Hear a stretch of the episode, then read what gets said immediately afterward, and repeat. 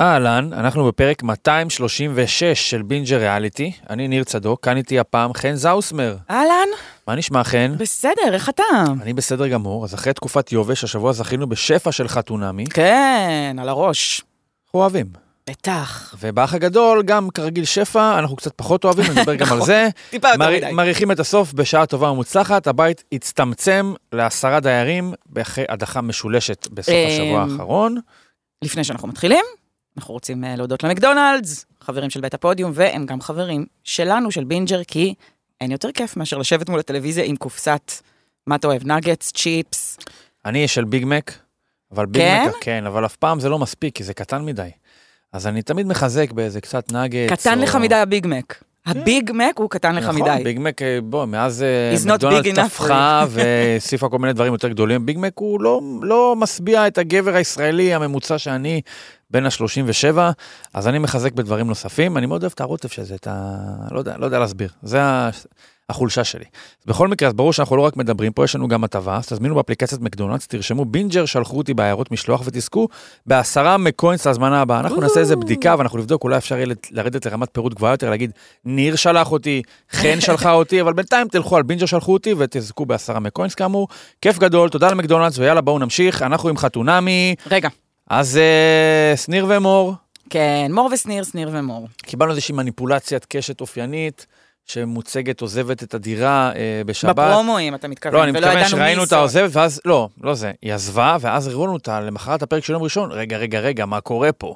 שהם מחובקים וחוזרים, ואז רגע, איזה חלשת אופי, הרי היא עזבה, מה היא חוזרת? אבל היא לא באמת עזבה בקטע של פוצצו היחסים, אלא היא כנראה אמרה לו, אני צריכה איזה יום, יומיים לבד לחשוב על זה, אבל זה כמובן הוצג לנו בתור סופ, סופו של סיפור האהבה הגדול בין רומאו ליוליה. נכון. אבל זה לא באמת היה ככה, ובאמת, מה יותר מעניין? כי אני חושב שההתקרבות המחודשת קצת יותר מעניינת מהפרידה, שהפרידה הייתה צעד אה, בכל זאת צפוי. ראינו את זה קורה עוד בשיחת המון- המכונית בחזרה מסופש הזוגות, ובכל זאת ההתקרבות שהייתה התקרבות קצת מוזרה, אה, מאוד סנירית אפשר לומר. מה אני אגיד? קודם כל מתחשק לשיר את uh, Don't it always seems to go that you don't know what you got, let's gone. אוקיי, נכון. כאילו שניר, באמת, אתה כזה מקרה קלאסי ומביך ומיותר. של גבר?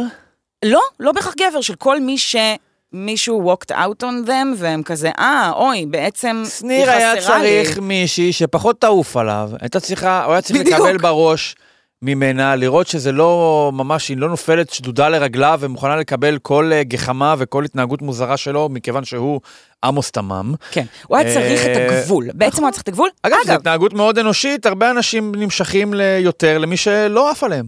אז היא, מה היא עשתה בעצם, מור? היא עשתה לו כזה, היא שמה לו גבול קודם כל פיזי של המגורים, ואז כשהוא אה, ניסה להתקרב אליה ואמר, יאללה, בואי נעשה איזה משהו, היא דפקה לו שם כזה מונולוג, שאגב, כל הכבוד למור, אני מורידה בפניה את כובע הלו שלה. המונולוג שלה הרבה יותר טוב מהמונולוג של שניר, שתמיד היה כזה קצת מגומגם ולא באמת יודע מה לעשות ומה נכון. להגיד. אז היא באה והיא אומרת, אה, טוב, תקשיב, כאילו זה, זה המצב, אה, זה מתאים לי, זה לא מתאים לי, ככה זה הולך להיות, ופתאום באמת כל הרשת השתנתה.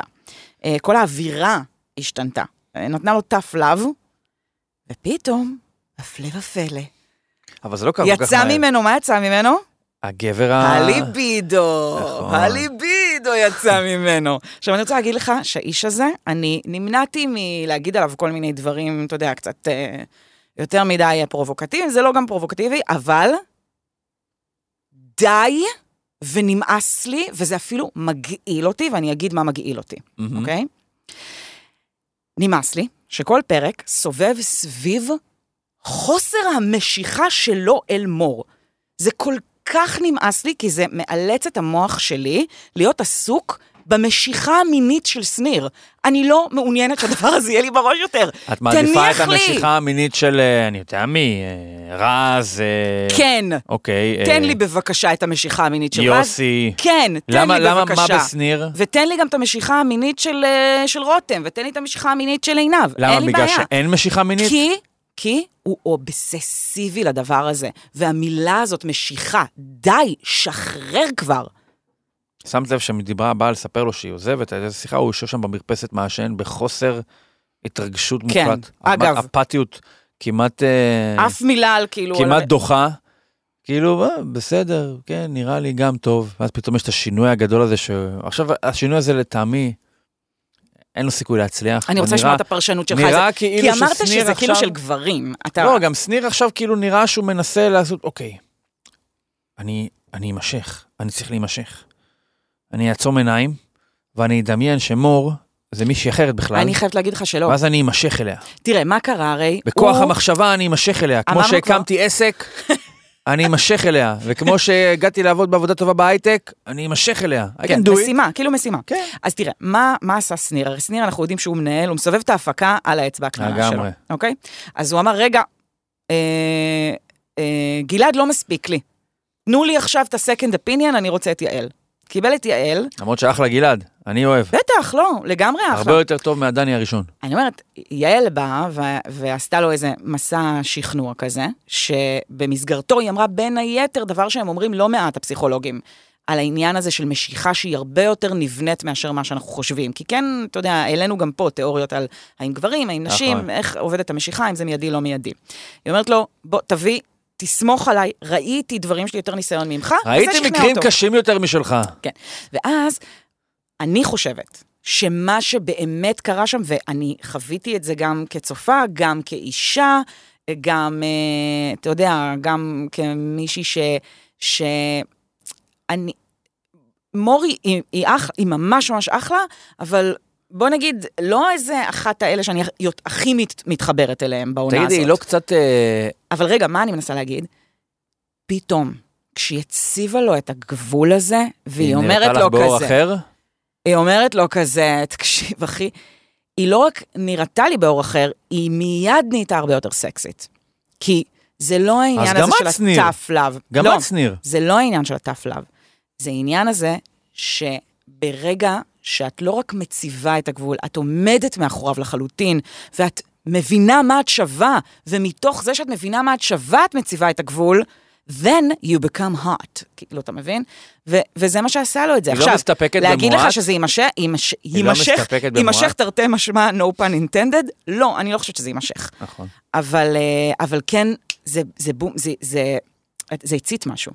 אני באמת לא, לא רואה את זה קורה, ואני חושב שזה קצת עצוב שמור ממש עוד פעם מסתפקת באיזושהי נכונות רגעית של שניר, כי אני חושב שהיו מספיק רמזים עד עכשיו, גם דיברנו, כמו שאמרת, גברים, נשים, מי, מי, אצל מי חשובה יותר המשיכה הראשונית וכמה היא ניתנת לשינוי או ליצירה מחדש בזמן מאוחר יותר.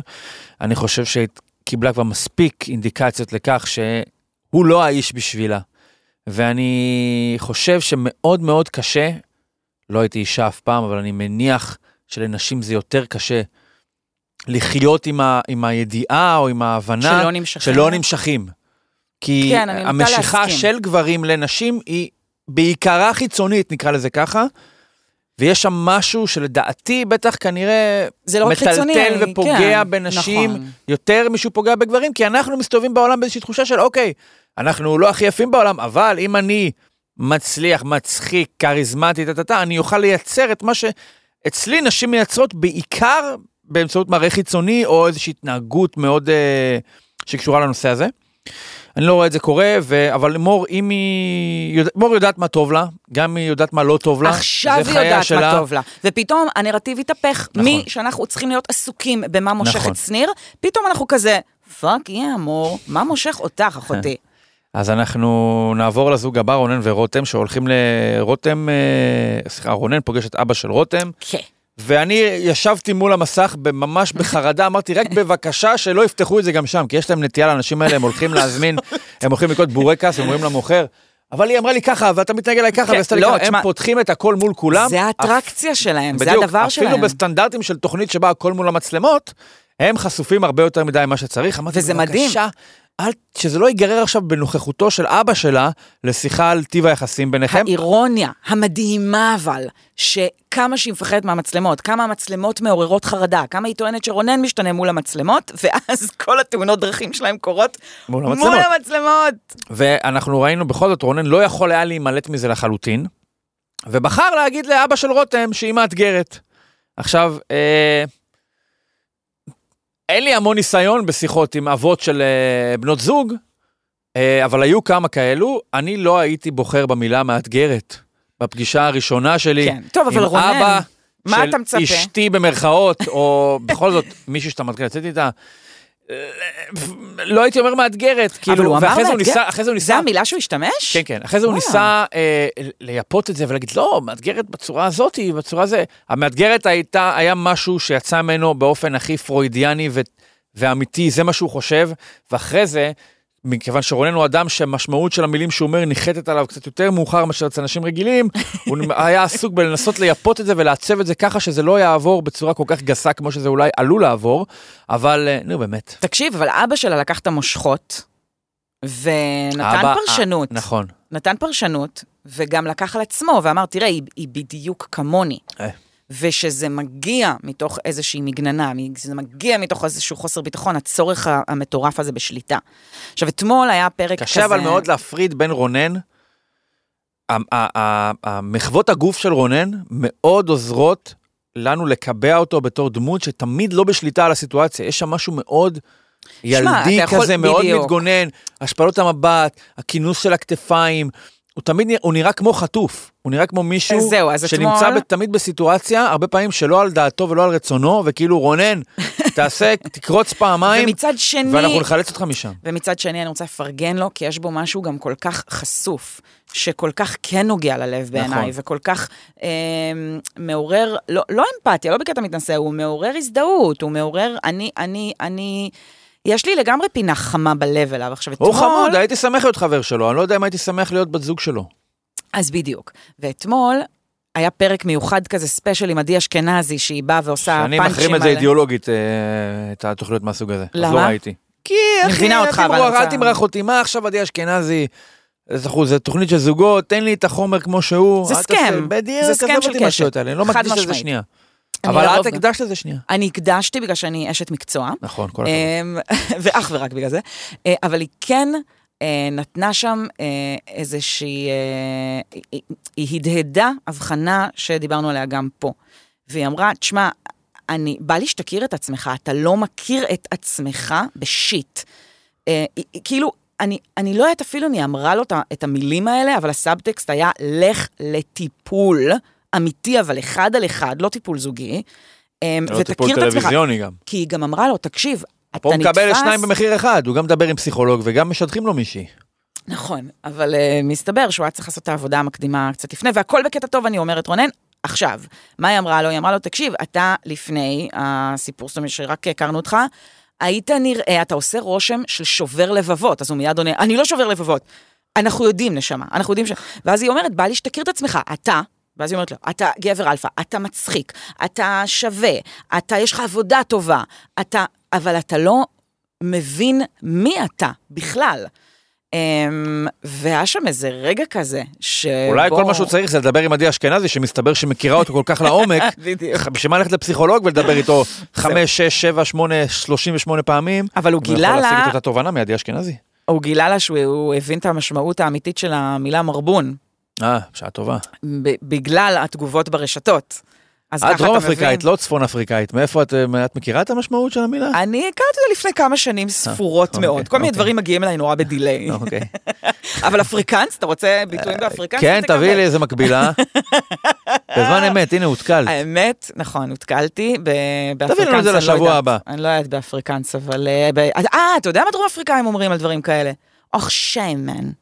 shame. בושה. shame. אז הם משתמשים בזה בקטע של אוי, מסכן, אה, מסכנה. אוקיי, אוקיי, יפה, למדנו גם משהו. תראי איך הכל מתחבר, אם כבר דיברנו על מרבון, אז יש לנו את יוסי וחן, כשהם היו בירח דבש במרוקו. אה, י- וואו, לא חשבתי זה על חיבור. זה, אבל יוס- ממש לא מרבונים. ממש לא, אבל פשוט לא. מרוקאים בירח דבש לפחות. אה, יוסי וחן, למרות שחן טריפולטאית, אני חושב, זה מה שדובר שם. אה, יוסי וחן, מה יש לך להגיד עליהם? תשמע, יוסי שהוציא את המילה שהיינו חשב, חש, יכולים לחשוב שהוא האחרון בתוכנית, שיוציא מפיו את המילה אני אוהב אותך, וזאת הוא להבדיל. האוהב אותה, אני- האוהב אותך השני שיש לנו, ding ding ding. נכון, הוא אחרי רון וטל, שרון כאילו, רון. ברגע שאמרו לו, סליחה שאני קופץ קדימה, רון אמרו לו יש לנו התאמה, אני אוהב אותה. אני אוהב אותה. עכשיו בוא נראה מי זו. הוא- הוא הוא אוהב אות- הוא אוהב אותה כי החליטו שהיא הוא מתאימה כבר לו. סידר את כל הבית בובות שלו, ממש. הוא סידר את הכל, את כל הריהוט, את כל הציוד, את כל הצנרת שם, הוא חיבר. אני אוהב, את מי אני אוהב? טל. אני אוהב אותך, טל. אה, אבל יוסי לקח לו זמן להכיר את חן. זוגיות שהיא אחת ה... נראה לי, יש את ה- יש את ביניהם את החיכוכים הקטנים האלה, נכון. כמו שיוסי הגדיר את זה, עקיצות, אנחנו עוקצים יותר מדי, לדעתי זה פחת בלתי נמנע לעובדה שיוסי הוא אדם שמתנהל בחיים כמעט אך ורק בהומור. נכון. מה שהופך את זה תמיד למין תחרות, כי העקיצות האלה מתחילות תמיד בהומור, כן. מתי שעוברים את הגבול ואתה לא ממש שם לב לזה, מה המנגנון המעניין שמתרחש שם לדעתי? הם כל הזמן בהומור, שזה פגז. אה, גם לא. מכסה על הרבה דברים ומונע מדברים להתפתח. אם, זה אם, אומר לך בן אדם שעסוק אולי לפעמים הרבה יותר מדי בניסיונות להצחיק. אני אומרת, אם זה, אם זה רק, אם האינטראקציה היא כמעט רק, אבל אצלם היא לא, היא לא רק. ו, ואז יש כזה give and take, give and take, give and take, מסירות כזה בעוקצנות ובצחוקים. מתישהו ניתנת מכה אחת יותר מדי. אז זהו, אז ניתנת מכה, ואני מרגישה שלרוב מי שנעלב ומי שמתערער זה יוסי. קורה ליוסי משהו שם עם חוסר ביטחון, והוא מתערער. מה שיפה בשניהם, בחן מה שיפה, זה שחן נשארת לרוב, לרוב, כמה שאפשר, די יציבה, והיא אומרת גם אצל הפסיכולוגים, אני יודעת שזה לא, פה לא נגמר הסיפור, אוקיי? אלא לא נעים לי, אבל אני יודעת שנעבור הלאה. ואצל יוסי זה מבהיל אותו בטירוף, וגם איבוד הביטחון, ההתערערות המהירה הזאת, היא מבלבלת. הנה, שהם הגיעו ל-yes planet לפני המפגש עם המשפחה של... אה, אני זיהיתי שזה yes planet. וואו, באמת זיהוי יפה, לא היה לי מושג. נו, בסדר. ואז הם אה, הגיעו למפגש עם המשפחה של יוסי, והוא היה כזה קצת זה, והיא דאגה להרים אותו, למרות שנראה כאילו בסופו של דבר, מי שנפגעה יותר זו חן, דווקא היא הייתה זאתי שלפני שנכנסו לבפנים, לקחה עליה את האחריות להרים את יוסי, ובאמת הצליחה להרים נכון. אותו. כי קורה שם איזשהו משהו, כשהביטחון של יוסי מתערער והוא נורא נורא נפגע, אז הוא מצליף. והוא הצליף בה באופן שראו אותו ממש מול המצלמה, זאת אומרת, לא לקח לה זמן להקל, היא מיד הרגישה את ההצלפה, שזה היה, אה, תשחררי ממני, ת, ת, משהו כזה, תעזבי, כזה, עזבי, תשחררי אותי. והוא פתאום אמר את זה, אם הוא היה אומר את זה רק בדרך אחרת, זה היה מוחלק לחלוטין. אני מאוד אהבתי את האוהב אותך של יוסי, מכיוון שאצלי נוצר הרושם במהלך הפרקים שיוסי, נכון שיש להם חיבור מאוד טוב, אבל הוא לא עף עליה, כמו שאני חושב שהוא צריך, עד כמה שאני... מה? בטח. שכן. אני זה שלו אתה? אצלי, שהוא לא עף. עליה לגמרי. טוב, אוקיי. לא, לא, הוא עף. עליה ברמות, ומה שאהבתי ביוסי זה כזה דבר. יוסי ברגעי האמת האלה, בעיקר כזה בחדר הפסיכולוגים, בקליניקה וזה, הוא מודה, הוא הראשון להודות. כן, יש לי פחות ניסיון. נכון. יש לי פחות ניסיון בלהתווכח, בלהתמודד עם קשיים, עם אתגרים. היא יותר טובה ממני, והוא מפרגן לה גם על זה שהיא יותר טובה ממנו בזה. וזה דבר שכן מאוד אהבתי באינטראקציה של שניהם. יפה מאוד. תומר ויואנה, אה, תומר אה, קצת אה, כועס, כעס, יואנה קצת כעסה, היא דיברה לנו על השלב הזה, שלב הריבים. תזכיר בזוגיות. לנו על מה. על אה, יואנה רואה את אה, תומר מדבר עם ה... נעלם עם החברה שלה, שעוד קודם היא חשבה, היא קצת עפה עליו, היא אוהבת אותו וזה, והיא כעסה על תומר שנעלם ולא היה זמין, איבד תחושת זמן, ונבלע לשיחה עם חברה של יואנה. אני, אולי אני קצת תמים או לא כל כך מבין בעניינים, אבל למה היא כועסת על תומר? אם יש לה כל כך אישו עם זה שהוא קרוב לחברה שלה, אולי הבעיה היא בחברה שלה?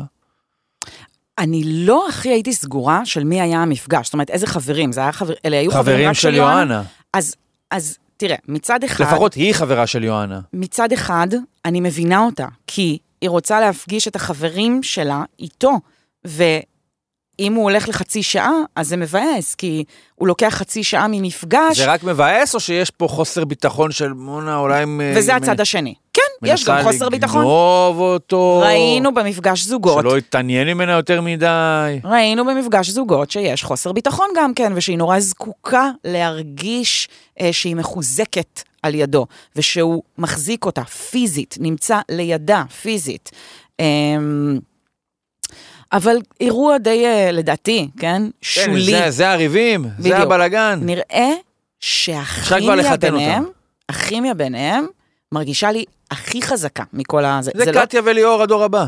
אני דווקא לא חושבת שזה קטיה וליאור בכלל. לא, קטיה, מבחינת החברים אפשר להתקשר לרב, הם- בואו נחתום, תחתימו את קשת עכשיו, אני אומרת על שאני- חתונה בחינם. אני ממש לא חושבת שזה קטיה? וליאור, כי קטיה וליאור הרבה יותר דומים לטל ורון במובן הזה שהם שניהם באו בשלים לחלוטין, מוכנים, דרגת עשייה מושלמת. תומר לא הגיע דרגת עשייה מושלמת בכלל. אבל הוא נהיה מושלם. לא נהיה מושלם, אבל מה שקרה שם זה איזושהי כימיה היסטרית ביניהם. היא זורמת על כל ה... אמ, היא זורמת על כל הדברים שהוא מביא לתוך הדבר הזה, ו... והוא בוודאי זורם על מה שהיא מביאה לתוך הדבר הזה. אני חושבת שהפתיחות שלו לגבי החששות של הדיאלוג הרגשי עם עצמו, זה אחד הדברים הכי יפים שאני ראיתי בטלוויזיה כבר הרבה מאוד זמן, שגבר מדבר פתוח ואומר, יש לי, יש לי איזושהי בעיית גישה לתוך המקום הזה, וזה מעורר בי חששות, ואני מקנא במי שיש לו את זה. אמ, אפילו ברונן. ואז, בתומר ויואנה, יש את החלק הכי חשוב שאני רוצה להתייחס אליו, וזה משל הסימבה, משל מלך האריות ספר לנו. על המשל של אה, יעל. עכשיו, היא שלפה איזה משהו שאנחנו לא היינו חשופים אליו, כנראה מהמפגשים הקודמים שלה עם אה, תומר, אה? והיא אומרת, אתה לא הרי, זה לא שאין לך רגשות, אתה, אתה התרגשת וסיפרת לי שבכית כשראית מלך האריות, אז הוא אומר, הייתי ילד. זאת אומרת, בסדר, מה ריגש אותך בזה? הוא דיבר על העניין הזה של להישאר בודד, שסימבה נשאר בודד, נשאר בלי אב, אה, ב- במצוקה, אה, לא מוגן. אמ, וזה זה באמת, אני מנסה לפרגן כזה, מנסה לפרגן פה כזה לתומר, שעה נהדר, מדברת כן. על איך אני עפה, על זה שאני רואה, אתה יודע, מישהו מתמודד עם, אתה יודע, עניינים לא קלים בטלוויזיה בפריים טיים, ופתאום היא מביאה את הבדיחה הזאת, אתה יודע מה חברות שלי אמרו? נו. זה נראה שהיא בונה את המימים שיהיו ברשתות אחרי זה. להזכיר איך שזה מעניינים את תומר אה, בתור סימבה? כן, מלא שטו, כל מיני דברים כאלה. כאילו, אחותי, די. מה? שולפת לו משהו פה מגיל שמונה? אמ, רוצה לציין עוד משהו לטובה עם תומר ויואנה.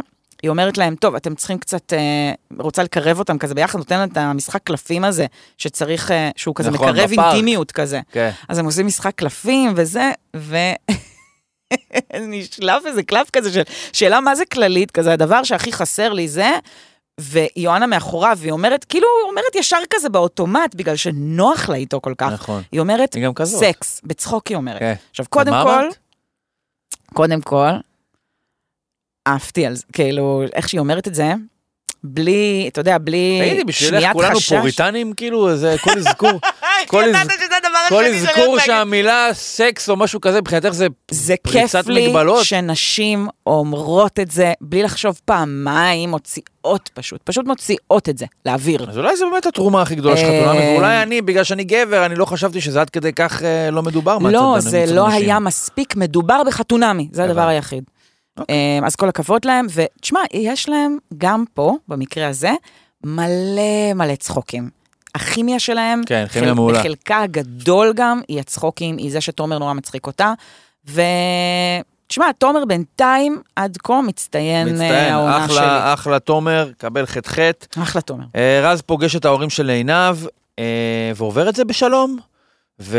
בטח, הוא... עובר את זה בשלום. תשמע, הוא אבל קלאסי למפגש גם הורים. קיבלנו כמה דקות של אה, רז שלא מנסה להצחיק את כל העולם, אלא היה מאוד נכון. ייצוגי. קיבלנו את רז במעטפת קצת אחרת. מה חשבת על כל ההקדמה, הדיבור לפני המפגש מצידה עם של ההורים? עינב? כן.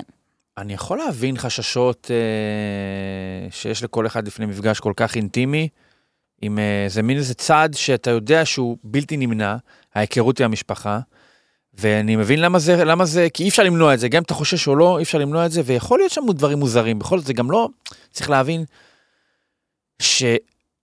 שזוגות שמפגישים, אתה מפגיש את בת, בת בן הזוג שלך עם ההורים, אז אתה אומר, אוקיי, בחרתי אותו. פה יש איזשהו משהו מאוד אקראי, שכאילו, האבא בטח יכול להסתכל, הבת שלי עם מישהו שהיא אפילו לא לגמרי בחרה, אולי כרגע טוב לה איתו. לא, אבל יש לנו שם סיפור רקע.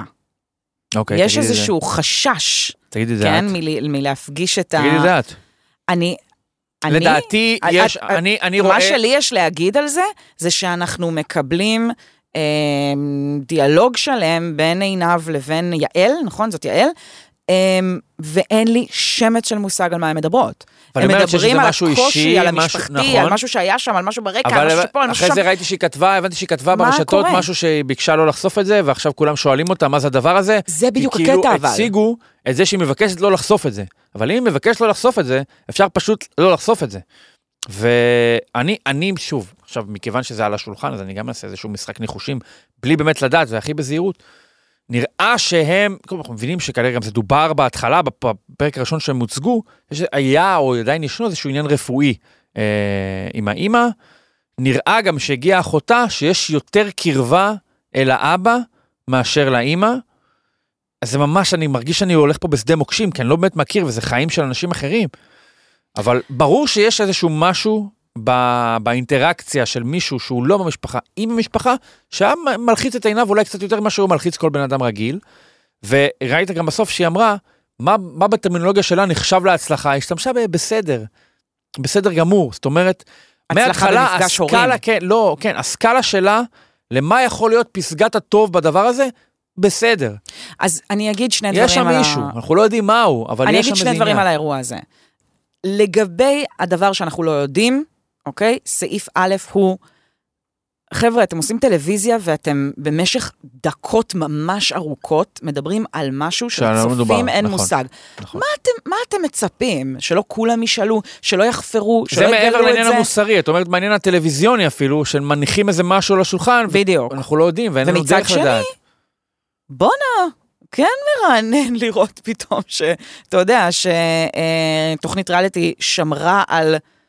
אבל היא לא באמת שמרה, כי הדבר הזה, כי משהו- הדבר הזה הונח על ציני. השולחן, לא יודע אם זה ציני, או אולי זה סתם חוסר שימת לב, אבל הדבר הזה כן הונח על השולחן, זה נכון שהם לא התעקשו לחפור על זה בכפית, אבל אם היא ביקשה לא, להתעס... לא לעסוק בדבר הזה, אז אי אפשר להגיד, היא מבקשת לא לעסוק בדבר הזה, כי זה באיזשהו מקום רק מאיץ את החיפושים, אמנם לא בצורת, לא בתוך התוכנית, אלא מחוץ כן. לתוכנית, בחיים עצמם. ודאי, אבל היא לא- היא לא נמנעה מזה זה גורם כמו לך ללכת. ולחטט ממש ממש נכון. עמוק, וכל קבוצות הוואטסאפ שאתה מכיר אה, זה. הדבר השני שאני רוצה להתייחס אליו בהקשר כן. של אה, עינב, זה שהיא העלתה משהו שבעיניי הוא מאוד מאוד חשוב ומהותי ויפה, וזו אה, ההתמודדות עם הבושה בעברי. ועל אחת כמה וכמה, של משפחתי. אני חושבת שהרבה מאוד אנשים נושאים משהו שקשור, אה, שמת, שמייצר עבורם בושה מאוד גדולה ב- במשפחה עצמה, או בהיסטוריה המשפחתית, או באופי של אחד מבני המשפחה, ולהפגיש את הבן זוג שלך גם עם נכון. משהו שאתה חווה שוב, גם איזושהי בן בושה. זוג לא קלאסי, בן זוג טלוויזיוני, בנוכחות, טל... אם הפגישה הזאת נערכת בחדר סגור ומסוגר, שבו אין אפילו זבוב על הקיר, זה זה כבר, קשה. זהו, זה כבר, להוסיף לזה מטען חשיפה כל כך, זה חשיפה על חשיפה על חשיפה, אתה חושף את התא המשפחתי שלך לבן אדם שעד עכשיו אולי היה מודע לזה רק בדמות סיפורים, או פאנצ'ים, או איזשהו בידוד שאתה עושה, אתה מספר היילייטים על המשפחה שלך, האבא שלי הוא כזה, ואימא שלי היא כזאת, ופתאום אתה מקבל אותם בחשיפה קצת יותר רחבה, של שעתיים שלוש, שאולי יש מגרעות, אולי אין כימיה, אולי יש דברים כאלה, ולכל הלחץ הזה להוסיף גם אלמנט מלחיץ של מול כל העולם, נכון. מאוד מאוד קשה, לכן אולי באמת עינב צודקת כשהיא אומרת שהכי טוב שיכול להיות, זה בסדר גמור. וזה עבר להתרשמותי הרבה יותר מבסדר. בואו נלך לעוד זוג שהיה שם קושי עם אחד וואו, ההורים. זה אה, ממש, אה, הפרק מסתיים, זה שהפרק מוקדש לזכרו של אבא של אה, טל שנפטר. נכון, אה, שהוא במהלך העונה כבר במהלך הצילומים, אחרי הצילומים. אני לא, נכון. שזה מה שמלווה אותה עוד בהיכרות עם רון, נכון. וזה ממש נותן בוקס בבטן כזה של... אה, ממש. ממש כאילו, כאילו, אתה בכלל, זו תוכנית, נכון שאתה לא רוצה שאבא של אף אחד אה, ימות, אבל אתה, אתה, זה דמו, זו תוכנית שבנויה על ההזדהות שלך עם המתמודדים והרצון שלך שיהיה להם טוב. אמנם זה מגיע, זה מגיע מן הסתם מהקשר הזוגי, זה אנשים שהם בני 36, 37, מן הסתם יש פה איזושהי נואשות שהובילה אותם לתוכנית בשביל למצוא אהבה, אז אתה מלכתחילה יש פה משהו שמעורר הזדהות. ופה אתה מוסיף את הדבר הזה, אז בכלל אתה נותן לך עוד יותר בוקס מאשר אם זו הייתה, לא עלינו, איזושהי מתמודדת באיזושהי תוכנית ריאליטי, בטח. שפחות אה, ביום יום, פחות אתה בעדה. פה נכון. אתה אמור להיות ממש בעד אנשים, וכל דבר רע שקורה להם, בין אם זה בתחום הזוגי, בטח זה בתחום האישי, מהסוג הזה, אז זה נותן לך איזשהו בוקס בבטן. על אחת כמה וכמה שהיא יתומה נכון, מאם, נכון, גם כן מגיל צעיר. ארוכות, נכון. אה, אז זאת בעצם התמודדות שקשורה למרחק.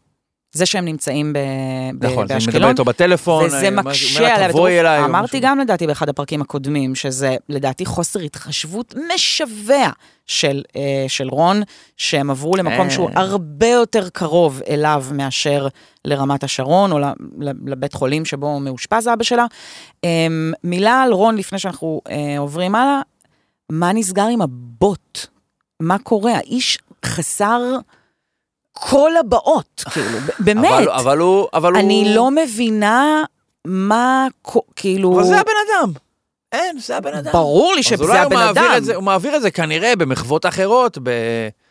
אני לא מדברת. בהקשר של אה, טל, אה, אני לא מדברת בהקשר של, אה, של הסיפור הזה עם האבא, אני מדברת באופן הוא כללי. מינימליסט. הוא גבר מפעם, הוא קוראים לזה? אותך. ככה קוראים לזה? הוא גבר מפעם. כן, אבל איפה הבעות הפנים? תן משהו, כאילו, אה, טון דיבור, תשנה משהו, תן לי. אין לו, אין לו את זה. אין לו את זה, אבל יש לו דברים אחרים כנראה. אה, טוב, חתונמי מאחורינו? כן, מעולה, אז אנחנו נעבור לתוכנית, אה, לסיפור שאינו נגמר. הסיפור שאינו נגמר, זו הגדרה הסיפור נכונה. שאינו נגמר, האח הגדול. אה, היה לנו בשבת הדחה משולשת, איזשהו פיק, כביכול. לדעתי קצת בזבזו את הפיק הזה על אה, שתי הדחות צפויות של שיר ושל אה, אורי כהן. אה, לדעתי הייתי לא, שומר את הפיק הזה של הדחה משולשת או כפולה, אולי עוד יהיה לנו את זה בהמשך, כי צריך מהמם. להאיץ בכל זאת את הקצב של העלילה, לפרק שבו מודחים שלושה תותחים בשלב יותר מאוחר של העונה. אה, למרות שלא בטוח שיש בכלל שלושה תותחים בכל העונה הזאת. לא, אבל זה עניין כזה של להוציא את ה... אתה, אתה מכיר בתבשיל שאתה שם ענף שלם נכון, של אתה אה, מוציא את רוזמרין? העלי צריך דפנה, אתה לא צריך את זה. אז הם. הוציאו, ויצא להם בטעות גם איזה פולקה שיצא, וזה אתי, אתי, אתי זה כן, יש לה איזשהו ערך הפולקה. מסוים. לא, אתה יודע מה אהבתי? כאילו, ש...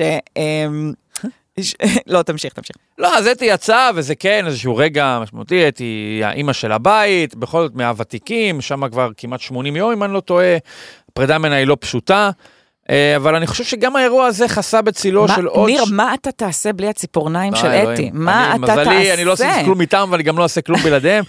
אה, אה, הפרק הזה בכלל עמד שוב ב- בסימן מלחמת קול בקול, התנגשות הטיטנים של ליאל וסתיו.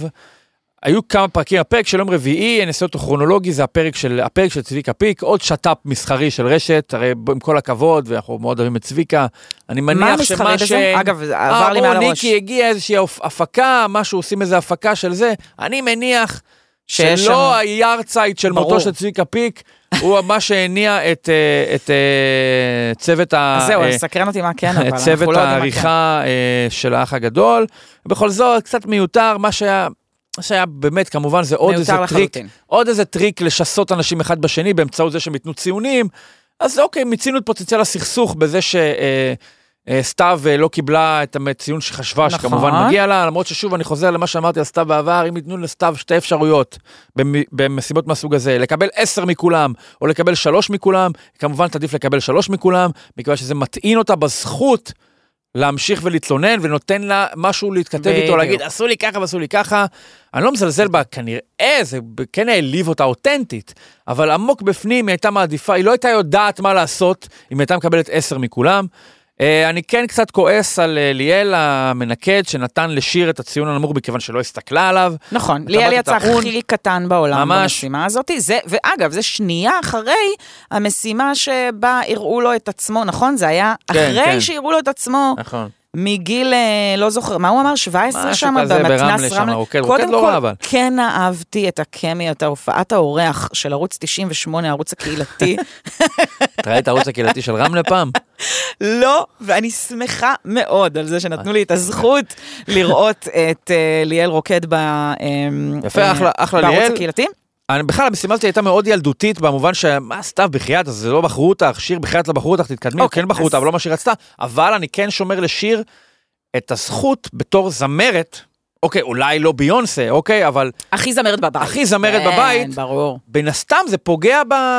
פוגע בערך העצמי שלה לקבל ציון נמוך מחלק לא, מהאנשים בגלל שהיא לא חברה שלהם. זה פגע בליאל בסך הכל, אבל לא נראה לא, שזה זה גם עשה לו פגע יותר בשיר מ- אני מבין למה. לא, אני אומרת, זה פגע כן. בתדמיתית, זה כזה עושה לך הוא כזה... ישרוד את זה, בכל זאת, אה, בדיוק, כן. הוא ישרוד את זה. כולם ישרדו את אמ, זה. בוא נדבר שנייה על ליאל וסתיו. החבאת הקפה, היה, כן, הייתה לנו הנשרים פשטו עם פרשה- שחר פרשת ובזזו את החבאת הקפה. הקפה. אגב, אני ממש חושדת, כן. קודם כל, סתיו, בוא, כן, מה לא נאמר על סתיו? זה מקרה לספרים, אוקיי? וכשאני אומרת ספרים, אני מתכוונת לספרי הרפואה, אוקיי. אוקיי? ואם להיות יותר ספציפית, ספרי הפסיכיאטריה. אוקיי. אמ, זה כן מקרה. כי מה בעצם האסימון הסופי שנפל, אגב, בעיניי באחד הפרקים, האחר- הפרק האחרון. בפרק האחרון, מה קורה עם סתיו? נהיה לה משעמם, ואז היא מרימה איזושהי מריבה. היא מרימה איזושהי דרמה. עד כה היא הצליחה להסוות את זה, בגלל שהיא שחקנית כל כך טובה. היא הצליחה להסוות את זה מאוד זאת מאוד אומרת, טוב. מפה לתפקידי דרמה? אה, מפה, לא, בערוץ- בערוץ 98. מפה עד למקצוע שחקנית 98. אמיתית, אני חושבת שהיא צריכה לעשות דרך. אבל אוקיי. בריאליטי, אין ספק שהיא, וואי, היא מסובבת היא דמות של באו לאכול את איתי. כולם שם על האצבע היא צריכה הקטנה. להיות בבואו לאכול איתי. כן. איך היא לא הייתה בבואו לאכול נכון, איתי? עכשיו זה אנחנו עכשיו נגיע לבואו לאכול עכשיו זה איתי. כבר קטן עליה, אבל הייתה צריכה. להתחיל בבואו לאכול איתי, ומשם להגיע לאח הגדול. אם אתם מקשיבים לנו עכשיו, אנחנו הולכים ממש לדבר על בואו לאכול איתי, נכון. אז stay tuned. אבל אני רוצה להגיד על סתיו, היא, אמ, היא שיאמם לה. שיאמם לה ביום הזה שכולם עושים ניקיונות וסידורים, אז היא מחפשת. ואז היא מתחילה לחפש איפה אני אעשה דרמה. ראתה שלא הציעו את המיטה שלה, הלכה ליובל מעתוק ולעדן, שהם היו אחראיות על הדבר הזה, והם... עכשיו, מה קרה שם? אם יובל מעתוק כפרה עליה ועדן כפרה עליה היו טיפה, טיפה, טיפה עם יותר שכל, אוקיי? הן היו מסתכלות עליה ואומרות, טוב, בבי, בסדר, אנחנו בדרך לזה, אוקיי? במקום זה, הם התחילו להצטדק מולה, לזה. שזה בדיוק. משחק לתוך המלכודת נכון. שלה, אוקיי? עכשיו, מה ליאל עושה? ליאל בא ואומר לה, אני קלטתי אותך, נכון. אוקיי? לא רק שאני לא נופל למלכודות שלך, אני עושה לך מראה. ליאל הוא ממש, הוא גם מציב בזה עצמו, הוא. ממש סתיו. יש בו המון, הוא הוא כמו אומרים שעכבר זה 99% בן אדם, גנטית, משהו כזה. כן, כן, כרומוזומית. לי- ליאל הוא 99% סתיו. בדיוק, אז הוא מאוד מאוד דומה, ואז הוא אומר, "אה, אבל אני לוקח את זה לכוחות הטוב, כן, ולא כן, לכוחות ישמע, הרשע. גנדי. סבבה, כן. אפיית, אה, גנדי, אפייה כן. הטובה שלנו, בדיוק, בסדר, נלסון מנדלה. אמ, בשבילך. אנחנו, אנחנו רואים פה, למרות שגם גנדי היה בדרום אפריקה, את יודעת? וואלה, בש- בשנותיו, כן, עושה שם איזה סיבוב. הגיוני, יש שם הרבה אוהדים. בריטים. אתה, אבל אתה מוציא, את- את- את- אתה פורם לי את חוט המחשבה, אני סליחה, עם סליחה, הדברים סליחה, האלה. סליחה. אני, אני אומרת, אני חושבת שבריב המצעים הזה, סופית, סופית, סופית, סופית, היה אפשר לראות כבר, שהיא היא משחקת בבית והיא עדיין יודעת לשחק עם הבית בצורה בלתי רגילה, כי זה היה הפעם הראשונה שממש יכולנו לראות נכוחה, שהעניין הזה של הסידור מצעים לא באמת מפריע לה. הם שם 70 פלוס יום, היא יודעת שהולכים להציע לה את המיטה, והיא ממש אחד לאחד כתבה את התסריט הזה, היא ידעה בדיוק למי ללכת, היא ידעה שאם זה היה מישהו אינטליגנט יותר, הוא לא היה נכנס איתה לוויכוח. אבל היא ידעה שיובל מעתוק ועדן יצטדקו בפניה, והן בדיוק נפלו לא, היא למה כבר שהיא אין לה רצתה. כוח, היא לא תעשה שום דבר עכשיו מיוזמתה עם ליאל, היא רק? תגיב לליאל. ליאל זה פייר פאוור שהוא בדיוק. מתעלה אפילו עליה. אין לה מה להגיד לו. אז אני אומרת, זה מדהים, כי אני מרגישה שאוזלים לה הנשקים. אוזלים לה כבר, ה- אתה יודע, הפסילות, חומרי הבעירה, החיים, כן. חומרי הבעירה, היא, היא לא מצליחה יותר להבין מאיפה להביא את הדרמה הבאה. אמ, ליאל אמר משהו מאוד מאוד מעניין. אה, סליחה, הדבר הכי חשוב עם... סת- והדבר הכי חשוב עם סתיו, איך אנחנו יודעים שהכל זה העמדות פנים? כי בשנייה שהדברים טיפ, טיפ טיפה נרגעים, היא הולכת ומדברת עם האנשים שהיא רבה את המריבות מרות, ואז וכמעט יוצא רצחה ה- אותם, הסתיו האמית- סתיו שמתחת לשחקנית. ואתה רואה שיש לה אפס מטענים. כן, כן, כן. אפס היא לגמרי בתוך מטענים. הדמות. היא לגמרי היא- בתוך הדמות. באה לאורי נגר שנייה אחרי שהוא הודה שהוא עשה זה, עשתה שם דרמה, לא לשחק בלב של אישה. אחרי שעה היא באה אליו והיא אומרת לו, מה שלומך? כן. לליאל. היא באה אליו ואומרת לו, אולי גם זה משחק, אולי זה פה. תסדר לי זה תריסים. כמו אינספשן כזה, זה יקום בתוך יקום בתוך יקום, היא כבר... המשחק שלה זה בתוך הלא משחק, והלא משחק הוא בתוך המשחק. אז עכשיו אנחנו מתחילים. להיחשף הרבה יותר לדבר הזה שלה. ליאל, ואגב, אף אחד לא יכול אל מול זה, גם לא ספיר, גם לא זה, היא באה מרגע ש... אולי שניר היחיד שעומד די איתן מול זה, כי הוא, הוא לא מסוגל פשוט אה, לסלוח כן, לה. מכשפה. ועדיין, כל הזמן, יש לה צחוקים עם הדיירים.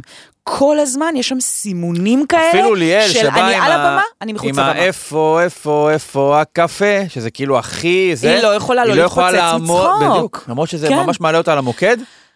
פורץ ממנה אה, משהו שהוא מתחת לשכבת השחקנית. בדיוק, ש... והיא גם אינטליגנטית, אז היא יודעת נכון. שהמקום הרגיש של ליאל זה המקצוע שלו, והיא יודעת שאם היא תשאל אותו משהו על ביוטי או ליפור או משהו כזה, הוא לא יוכל לה. איך הם התחברו, שמה לו מלפפונים על העיניים, בדיוק. ונתנה לו היא והחמיאה איך הוא מאפר עם האצבעות כן. בלבד. חיפשה את ההזדמנות שבה בה הוא יהיה חלש וזה. אני רוצה להגיד הערה קטנטנה על משהו שליאל אמר כש, אמ, שהיה את המחנאות הקטנה הזאת של ליאל נגד האלה שלא אומרים לסתיו שהיא לא בסדר. ההורים. יש לו טענות בדיוק לגבי, במרכאות, יפי הנפש. הוא אמר, אני משחק את המשחק שלה, אני עושה בדיוק את מה שהיא עושה, אני מציב מול המראה, ואז נבהלים וכועסים. למה כועסים? כי מה ההבדל ביני לבינה? אני גבר. אני לא קטנה, הוא צודק. בלונדינית, יש לי תוספות שיער.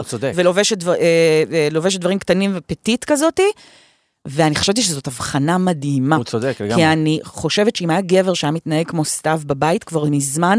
זעקות הבריונות, הבריונות, נכון. הבריונות, לא היינו שומעים את הסוף של זה. אבל ליאל ניזון ו- מזה שהוא קונטרה למשהו. אני חושב שמה שיש אצל ליאל יכול היה לצאת, אמנם במינונים אחרים כנראה, אם ליאל היה האב טיפוס. אבל ליאל כרגע מגיב למה שקורה ולא היה אה, היוזם, אז מכיוון שסתיו היא כל כך אנרגיה שלילית, הוא קרא לזה רע, הוא קרא לזה טוב, אוטומטית הוא מייצג את כוחות האור בזה שהוא מפנה אנרגיה שהיא כמעט דומה לאנרגיה של סתיו, הוא אובססיבי כמו סתיו, הוא ניזון מוויכוחים וריבים, אבל מכיוון שהוא מגיב למה שזה קצת כמו ארה"ב שתוקפת בעיראק, אני יודע מה? יש איזה בעיה עם עיראק, אוטומטית זה מציג את ארה"ב בתור, אה, זה כוחות הטוב, למרות שגם להם יש בעיות. זאת באמת השוואה מאוד מאוד טובה, כי סתיו היא טרוריסטית. והיא משהו שמאוד קשה אולי גם. עיראקית, אני לא יודע. אני כן רוצה להגיד הערה קטנה לאתי לפני שאתה יודע, היא הועפה והייתה את פרשת הנס. כן. או! פתאום פעם ראשונה מתחילת העונה, נכון. שומעים שאתי כועסת על משהו, שתיים, כועסת משהו שסתיו עשה, עשתה, ולא תראי איזה חשיבות יש לקפה. כעסה על זה שריקי סיפרה לה סיפורי כן, זוועה כן. לעולם אחר. לקחתם לא, לה את הנס. נס קפה, שם זה הגבול שלה, לכי תדעי של מה אתי. מיגרנות וחסכים עושים לבני אדם. אה, האח הגדול, אנחנו ממש מפצירים בכם להסתיים, כי אנחנו, זה קשה לנו קצת, האח הגדול, נכון. אבל אנחנו... יש דבר אחד מתוק שם, היחסים בין ינקי ליובל. מעתוק, נכון? גם יש כזה רמזים, כאילו שזה אולי כזה, לנו שזה שידך שמה, אי אפשר לדעת. מאמים נמשכים. אנחנו נאחל להם בהצלחה, כי אולי הם יוכלו... לא, אמן נחכה ואמן. ונתעדכן. אה, בואו לאכול איתי, אני התחלתי לראות, כן. אני הרחק מאחור, את ראית את שבוע ירושלים, אה, חן, מה לך לספר לנו על ירושלים? שמע, בואו לאכול איתי, זה באמת, די, נו, בחייאת דינק, אין ריאליטי יותר טוב מזה בישראל. עדיין בעונה השביעית? לא מוצא שטנץ בכלל? עונה מעולה, זה פשוט ריאליטי מדהים, מדהים, וגם אני מתה על זה לעומת האח הגדול, שזה מסתיים, תוך כמה פרקים עברנו הלאה. ראינו את כן. האנשים האלה, זהו, עברנו הלאה. היעדר החשיפה משרת פה את האנשים. די. אה, מאוד קרדיט מהודק, ענק, שבוע, 20 ומשהו דקות כל פרק. ממש קרדיט ענק לכל העוסקים. במלאכה, על אחת כמה וכמה למלהקת. וזה מחלקת הנוער של האח. הגדול, אין ספק שהבוגרים המצטיינים של התוכנית הזאת ימצאו את עצמם בהפקות הגדולות של הריאליטי, בין אם זה הישרדות, אה, האח הגדול, אה, מה עוד יש שם? בדיוק, אה, בדיוק, עושים בית ספר לכולם. נכון. עושים בית ספר לכולם, הערוץ הציבורי עשו- עושה בית ספר עשו לכולם. חיים קלים למלהקות של התוכניות הגדולות, פשוט צריך לראות את בואו לאכול איתי. ושם אתם מוצאים את קרדיט הסטארים לענת הבאים רשף שלכם. המלהקת. אחלה, טוב שאת יודעת, ניתן מה שמגיע לה, ניתן לה. כן, דקלה קידר כותבת, באמת, סחטיין עליהם, הם פשוט עושים עבודה מעולה. אנחנו נשמח לארח אותם פה. הלאה, וואי, איזה יאללה, רעיון. אם אתם שומעות את זה אי שם, אנחנו נשמח. וואו, אה, מי צריך לדבר בשביל זה? אל תדאג, זה עליי, אני העורכת. דברי על זה. אה, ממש כמה מילים קצרות על בואו לאכול איתי. אה, בין היתר על הדמויות. אני רציתי לדבר על זה, כי היה קטע אחד שעורר הרבה מאוד אש ונהיה ויראלי, שזה מתמודדת מבוגרת ששמה יעל. מדברת ככה כזאת, אחת מדברת ככה, היה קטע שלה שהיה ויראלי. ירושלמית? אה, לא- אזור ירושלים, אני לא זוכרת, אה, אל אוקיי, תתפוס אוקיי, אותי עכשיו אוקיי. בדיוק, בדיוק באיפה, באיפה היא גרה, איזה שכונה, איזה יישוב. איך אביה, נו, לא משנה. גילו. אה, היא. מגילו, נכון, היא משכונת עומר. גילו, משכונת גילו התאונה. בסדר, זה... אה, עומר פה אומר לנו שיש לה אופי של השכונה הזאת, אני לא יודעת מה זה אומר, אני לא אכליל אותה כל כך מהר. אני אומרת, היה שם קטע שלם שהיא אומרת, גיי והלסביות, זה מגעיל אותי. היא כמו דמות של אה, פול יעקב, של יעל פול יעקב, באמת. נכון. זה מגעיל אותי. נכון. אני. אימא- של- אימא של פול יעקב. אימא של יעל פול יעקב. ככה חזרה למילה, אני נגלת, אני נגלת, אני נגלת. כזאת, הכי כאילו הומופובית שיכול להיות בעולם. זה עדיין קורה, מסתבר. אבל וואי, איזה gold כאילו של ריאליטי, איזה באמת הגביע הקדוש של הליהוקים, כל הכבוד. ברוך בורא- בואו לאכול איתי. ואנחנו נשתדל ויש שם עוד דמות? איזה עוד דמות? יש שם עוד דמות, מי? דובי, חרדי בן 22, נכון שהוא נראה בן 42? אה? לא נראה כפרה כזה. יותר מיאנקי? ברמות, תקשיב, איזה נסיך של העולמות. מאיפה הוא? איש מתוק שערים. ברמות, ברמות, אין דברים כאלה. מרמות. מלך. אוקיי. אה, וזהו, ויש שם הרבה הרבה, יש שם שיח באמת מאוד מעניין וקצר וקולע ולעניין, כן? על הפערים. ועולות שם שיחות מעניינות ועולות שאלות מעניינות, כי יש אה, מתמודדת אחת שהיא אה, נרתעת ממנו קצת. אה, היא אומרת, אתה מגיע עם המדים שלך, וזה מרתיע, וחליפה וזה, ומנסה אה, to corner him. והוא כל כך מותק, שהוא מתמודד עם זה בצורה בלתי רגילה, ויש שם איזה רגע אחד שהיא שואלת אותו, אבל, אבל אתה, לא, אתה לא מתוסכל, אתה לא רואה את זה שאתה הרבה יותר קרוב לעולמנו, בגלל שהוא מתעסק עם אינסטגרם, הוא מתעסק עם זה, הוא רואה קצת טלוויזיה, הוא רואה קצת נטפליקס. היא אומרת לו, לא, מת- אל, ת- אל תעבוד עליי ותגיד לי שאתה לא מתוסכל, אה, שאתה יותר מודרני, הרי אתה יודע שאתה יותר מודרני מהם. ואז יש איזה רגע שהיא שואלת אותו, מה עם לימודי ליבה? אמרת שהיית צריך להשלים, אה, אמר, הייתי צריך לעשות איזה 14 קורסים בשנים האחרונות, כדי ללמוד skills, כדי, אה, אתה יודע, להתפרנס. והיא אומרת לו, "מה- מה עם זה? הוא אומר, כן, על זה יש לי, אה, עם, עם זה יש לי, יש לי איזה קושי. וזה היה בעיניי איזה רגע כזה מאוד חזק, מאוד קולע, לא מתחילים עכשיו לטבוע, לא לוקחים אותו לחדר האח הגדול ושיבכה ושיגיד ושפה, אמר ונגמר. נשמע, בדיוק, נתנו לנו להשלים את השאר. בדיוק. וזה כל היופי. יופי, זה דברים שכנראה אפשר לעשות רק, הכבוד. רק ב- בשידור הציבורי. אה, כפיים. אז אנחנו נמשיך לעקוב על זה כשיהיה לנו דברים מעניינים. אה, נראה לי שעד כאן בינג'ר ריאליטי פרק 236. תודה רבה חן זאוסמר, שגם עורכת אותנו. yes. אני כאמור ניר צדוק, תודה לאולפני תטא ולעומר שנתן לנו פה input על גילו, וגם אה, אפשר לנו להקליט את כל הדבר הזה, אז תודה גם לכם, אנחנו נהיה פה גם בשבוע הבא, צ'או.